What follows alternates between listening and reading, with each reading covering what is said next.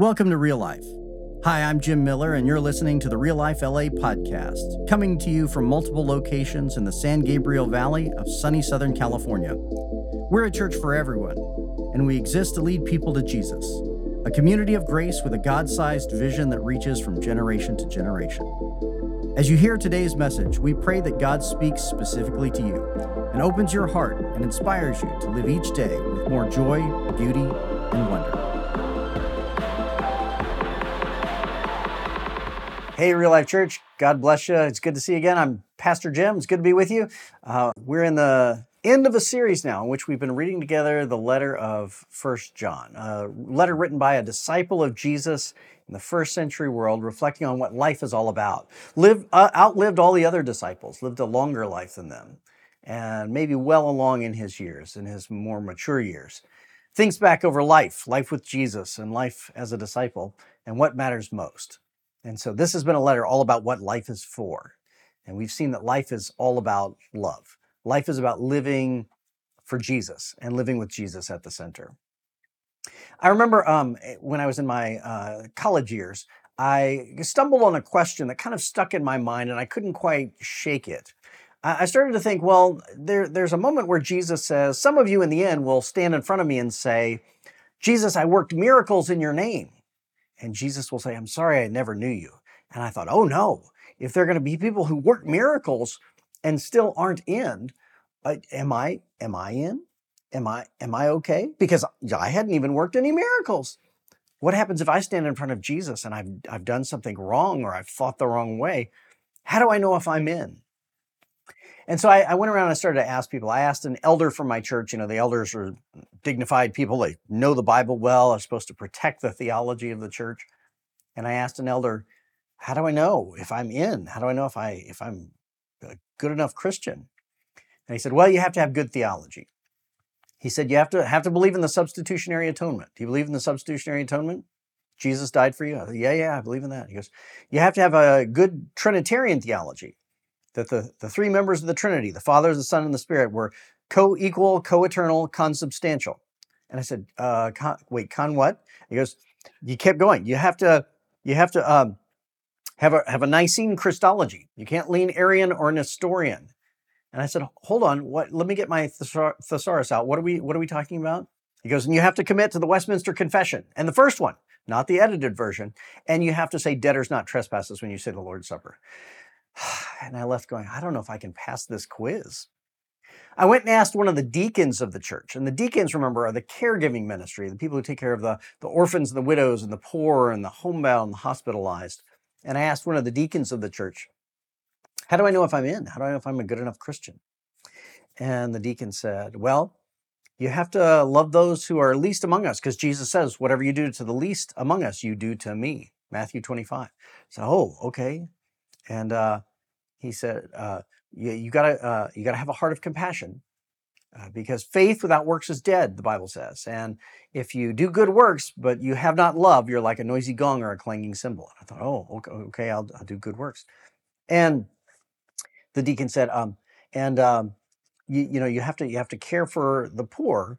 You have to uh, live a life of compassion uh, and and fight for justice in this world because we pray thy kingdom come, thy will be done on earth as it is in heaven. I thought, oh, okay. I, I said, what about what about what about doctrine? And uh, they said, no, no, no. Demons believe all the right things and still aren't saved. So it's not about doctrine. And I went back to the elder and I said, well, the deacon says we've got to do all these things. And the elder said, no, no, no. It's not about good works. It's only about faith. So, so don't don't try to base, uh, base it on your works. And having listened to two, the two of them, I wondered to myself, would either one of them have let the other one into heaven in the end? Uh, and so my question, my question went unanswered. Well, John in his letter is going to get around to this question because John has been writing about what life is for, having Jesus at the center of your life and the, the heart of all you do. And he got to a point where he warned us. Now, there are some people who have gone out from the church, but they're teaching false things. They're teaching that Jesus isn't the Messiah. Don't be led astray by them. And last week we saw, and this is a matter of life and death. Getting life right shapes everything. If you, if you get this wrong, you've missed the whole point. This is a matter of life and death. And so John probably anticipates that the way he talks about these things will provoke in his audience a concern for this question am, am i okay have i have i lived right have i got it right and so today john's going to address that question how do you know if you're saved how do you know if you've got it right how do you, you know if if god is pleased with you uh, and that's what we're going to look at today take a minute let's pray together Jesus, I thank you that you do love us and you call us to yourself, and that you're a God of grace who's not eager to judge or condemn. Uh, you loved us so much that you die for us. So help us to focus in on your will. Clear our hearts and our minds that we might see you clearly and hear your voice. And may the words of my mouth and the meditations of all of our hearts be pleasing in your sight, Lord, our strength and our Redeemer. Amen. All right, we're going to keep reading in First John as we uh, as we have been reading, and today we are in First John chapter four at verse seven, and uh, John is now going to lay out for us three indicators, three things that we can know that will reassure us that when the day comes that we stand in front of God, we will do so with confidence. Uh, this is at verse seven. Listen, uh, listen uh, along as I read, or follow along in your own uh, scriptures and listen to God's word. Dear friends, let us love one another, for love comes from God. This has been the great theme of the letter. This is the love letter. Uh, 1 Corinthians 13 is often referred to as the love chapter because the Apostle Paul describes love in detail, and that's the chapter that often gets read at people's weddings. But 1 John is the love book. And uh, clearly, John has laid out for us love is at the center of everything. If you, if you don't love, you don't know God. Dear friends, let us love one another, for love comes from God. Everyone who loves has been born of God and knows God. So John is literally putting love on the level of salvation. If you do not love, it's an indicator that you are not right with God. And if you do love, you're actually learning about God through the act of loving. It's not just a matter of memorizing facts and details about doctrine the way that elder told me. Knowledge and love are intertwined. Whoever does not love does not know God because God is love. You understand, you can have all the facts about God right, but if you don't love, you don't know. John's approach here is uh, I Y L Y K. If you love, you know. This is how God showed his love among us. He sent his one and only Son into the world that we might live through him. This is love, not that we loved God, but that he loved us and sent his Son as an atoning sacrifice for our sins. He sent Jesus to die on the cross so that when we believed in him, all of our sins would receive the punishment they deserve and be paid for on the cross, and we would be forgiven. Remember, love is not the, the cute sentiments that we feel day in and day out. Love is anchored in the identity of Jesus. If you know who Jesus is, you know what love looks like. And as you live a life of love, you experience the life that God has designed for you. The experience of living a life of love should resonate with our understanding of the story of Jesus. The two are intertwined. Dear friends, since God so loved us, we also ought to love one another. No one has ever seen God, but if we love one another, God lives in us and has and his love is made complete in us. Uh, and this is this is what Paul says in 1 Corinthians 13, even if I fathom all knowledge, but if I don't have love, I'm nothing. It's useless. And, and this is important because in our world, there are all kinds of ways to perceive right and wrong and to seek to live rightly. But if you don't love, what you've conceived of as a right life is off. Because, because living life right comes from experiencing a life of love, not just getting facts correct in your head. There, there's this twin pairing of knowing the identity of Jesus, knowing who he is, and then living the experience of his love, and those have to come together to get life right. Without love being anchored in the identity of Jesus, our attempts to guess what is right often go astray. Based on reason alone, we would not necessarily come up with a, a kind of ethical life in which every single person is valued as, as a being worthy of dignity. By reason alone, we could come up with a kind of right life, an ethical system in which perhaps we'd say, well, you can't care for everybody. You just have to care for as many people as you can.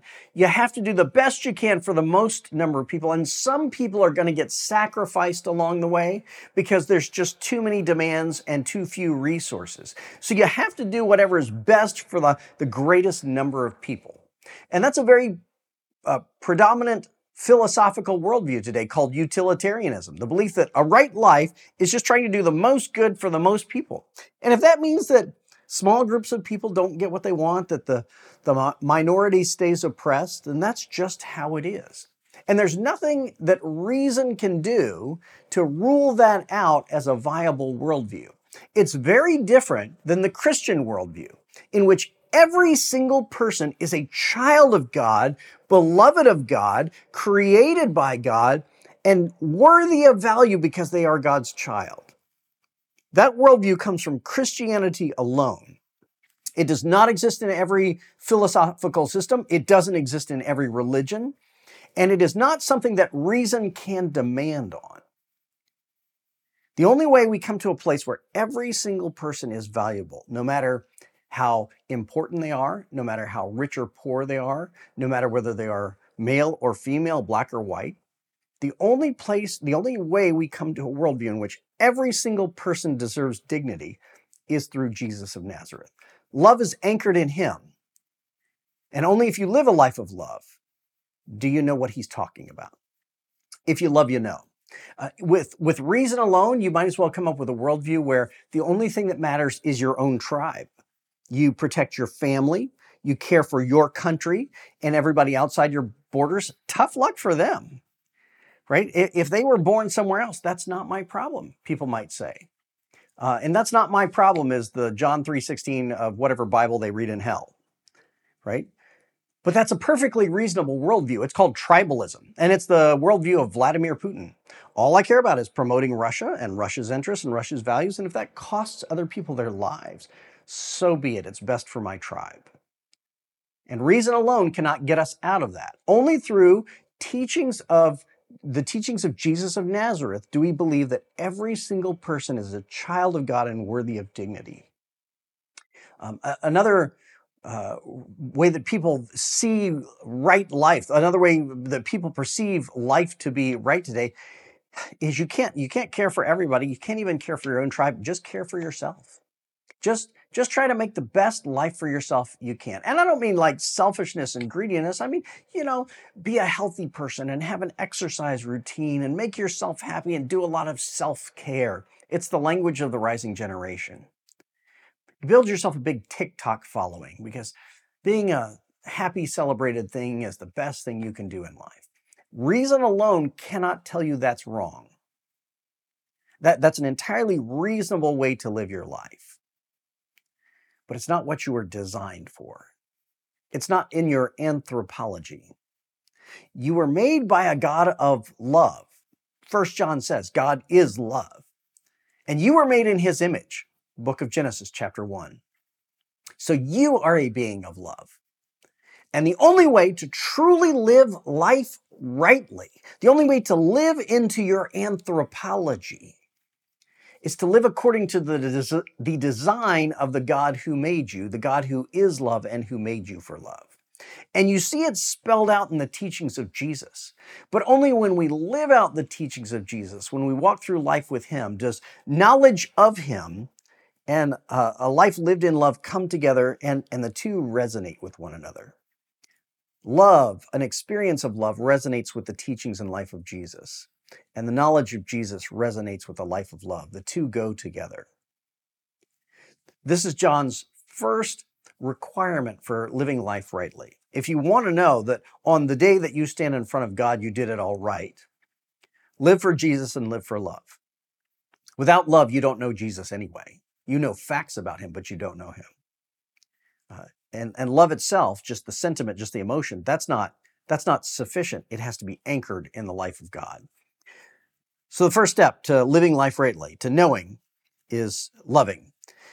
And then now John's going to go into a second one, and John's going to talk about the importance of the Holy Spirit in our lives. First John is a book all about love. This is what the letter's about. He references the Spirit a few times. The Spirit is in the background of all that he writes. And he wants us to know that having the Spirit within us is an essential requirement to living a life of love. Verse 13 This is how we know that we live in Him and He in us. He has given us His Spirit. And this is good Christian doctrine. When you believe in Jesus, the Holy Spirit comes and lives inside of you. The Bible calls it a deposit guaranteeing our inheritance. It's like God marks you and says, This one is mine. In the end, I'm going to claim this one for myself. I put the Spirit here. It's like God's put his name tag on us. This one belongs to me. I'm going to come back for this one. The Holy Spirit lives in us when we believe in Jesus. And we have seen and testify that the Father has sent his Son to be the Savior of the world. When you believe in Jesus, believe that he's the Savior, you receive the Spirit. If you receive the Spirit, you know that Jesus is the Savior. The Spirit convicts us of the teachings of Jesus and reminds us of the things that Jesus has taught. If anyone acknowledges that Jesus is the Son of God, God lives in them and they in God. And so we know and rely on the love God has for us. So again, Love is not just frothy emotion, it's anchored in Jesus. And not just in a knowledge of facts about Jesus, but in having Jesus live inside of us. When we follow Jesus, when we embrace Him, we receive the Holy Spirit, and the Spirit convicts us of the reality and truth of Jesus. It also calls us to a life of love, as Jesus explicitly taught. They're all interwoven together living life with Jesus as opposed to just knowing facts about Jesus. It's like the difference between reading a biography about someone and being their friend. Uh, right now, I'm reading uh, the biography of Elon Musk that just came out, kind of a fascinating life story of a significant person in our world today. And I know a lot of facts about him because I've read his biography, but he and I are not friends. Right? And if I were his friend, we would have a different relationship than we do with uh, me just knowing facts about his life. There are people who have been in the church for decades who know lots of facts about the life of Jesus and who are not his friend.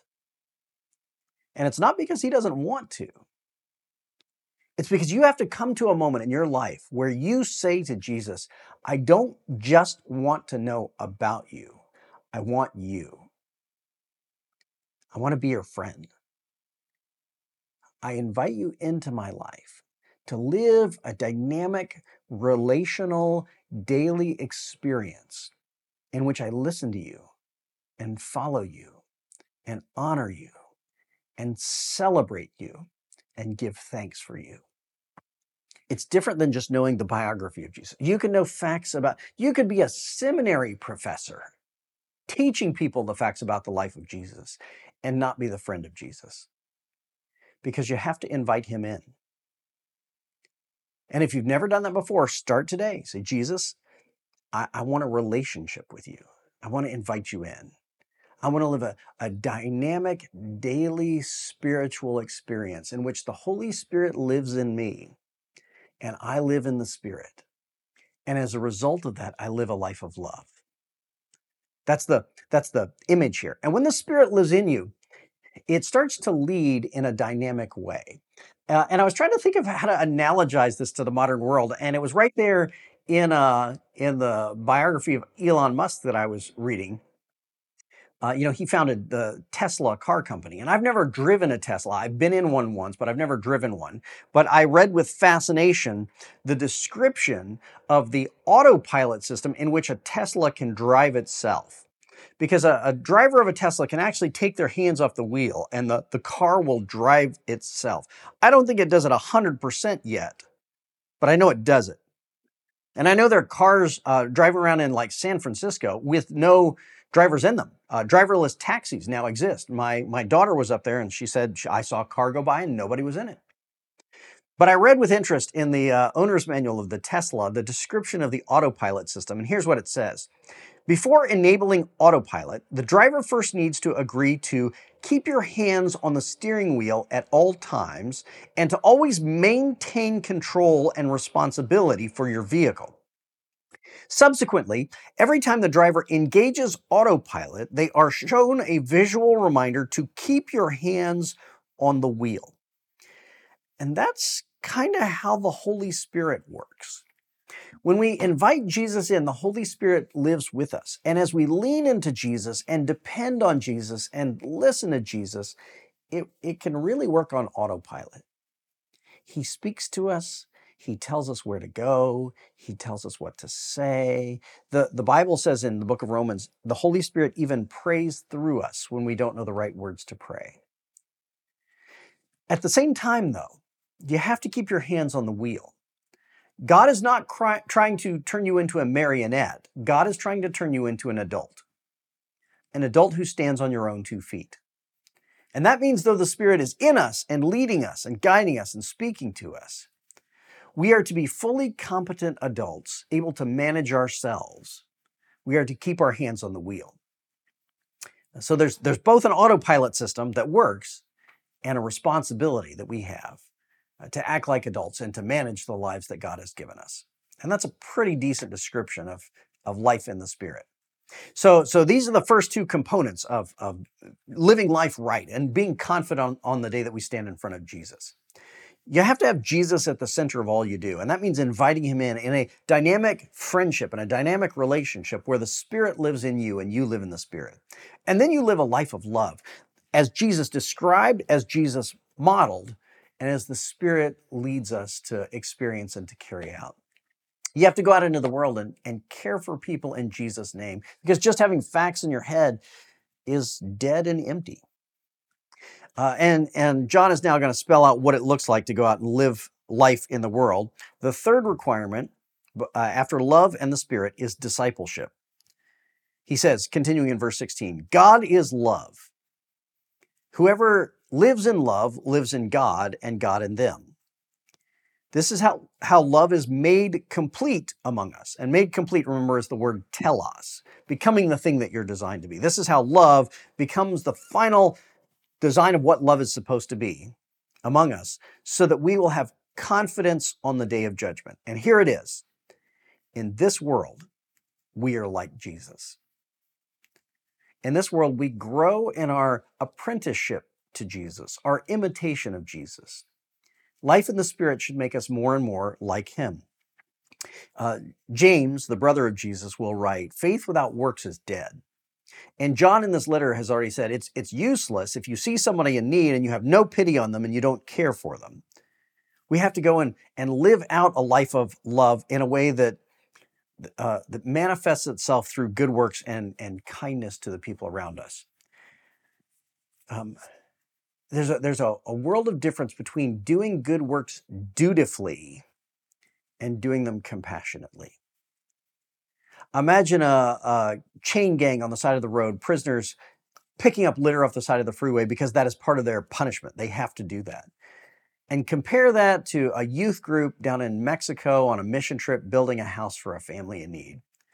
Think about the difference in motivation of the heart between those two groups when, when you go and you you dedicate yourself on a mission trip and you do a project like we do at Real Life, we go down to Mexico and build churches and houses every year.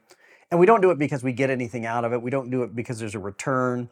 We don't get to live in the house we build. We go down there and we do it because God's love just erupts in us. I remember being down in uh, Mexico on a mission trip many years ago with a youth group, and we were building a house. And there was a day where we built the framing of the house. There were no walls yet, no roof, but the frame was up. And we sat on the top beam. Uh, a student and I sat on the top beam of the house, kind of looking out across Mexico. And if you've never been down to Tijuana, uh, it's it's a kind of poverty that we don't know in America. The streets are all just dirt roads. They're wild dogs that run around. The houses are pieced together out of cardboard and garage doors and pieces of aluminum siding. Uh, there's no running water. Electricity is scarce. And we were sitting on top of the, the beams of this house that we were building. And the student says to me, This is the best view in all of Mexico. And I looked around and I thought, What are you talking about? And he said, It's not what you're looking at, it's what you're sitting on. And he just had this deep sense that what he was doing at his young stage of life was so meaningful. that it was absolutely fulfilling. And that's what Jesus is calling us to a life of discipleship where we can stand confidently in front of the Father because we've lived a friendship with Jesus and invited the Spirit in. And that's manifested itself in a life of love carried out through good works. Thanks to all of you who through this series have, have taken on our, our random acts of kindness challenge and gone out and done good works for people. Uh, we, we gave a list at the beginning of the series for people to do, and I know some of you have written in, and people in the church have done this. Uh, people have bought coffee for the person behind them in line. Uh, a person um, this last week uh, tipped the bill, like left a tip that was the same amount as the bill. Um, people visited hospitals, visited people who were sick at home, uh, took baked goods to the fire department. There, there were there was uh, this eruption of, of random acts of kindness that came out of real life church in recent weeks. Thanks to all of you who have done that. That is a grand social science experiment in which we have asked, what if we become what the church is supposed to be? What if we become a community in our world which values the dignity of every individual, regardless of whether or not they're rich or poor, black or white, man or woman. What if we value the dignity of every person so much that we go out of our way to sacrifice of our own time and resources to care for them and to try to point them towards Jesus? That is what the church is supposed to be. That's the vision that Jesus had in the beginning that we would live lives in friendship with Him. And in response, He would put His Spirit in our hearts that would change us and grow us and mature us. That He would speak to us and guide us, but that we would be fully mature, hands on the wheel, and able to manage our own lives. And as a result of that relationship with Jesus, we would come to understand love anchored in Him and go out into the world as disciples doing works of kindness for everyone, letting love overflow.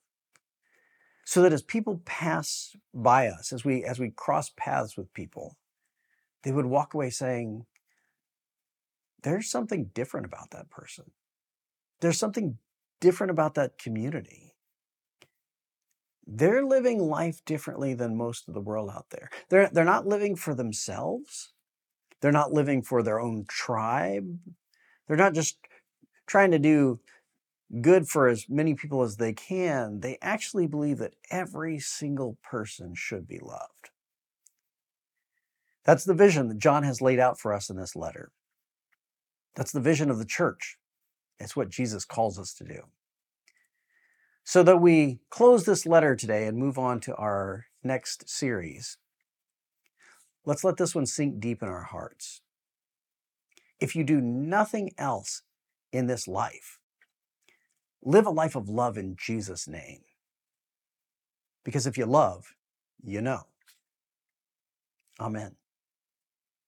Pray with me. Jesus, thank you for the way that you love us. Thank you for calling us to love. Thank you for empowering us to love if anybody still needs to pray this and is not sure yet, is not confident yet, Jesus, we give our lives to you. Please come in. Holy Spirit, please come in. Replace our hard and bitter hearts with hearts of love. Teach us to live lives of love in Jesus' name. Amen.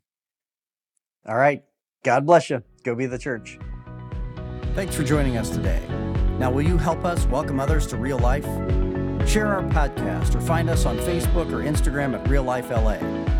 If you'd like to become a supporter, please visit reallife.la and tap Give to help us welcome everyone to real life. God bless and have a wonderful day.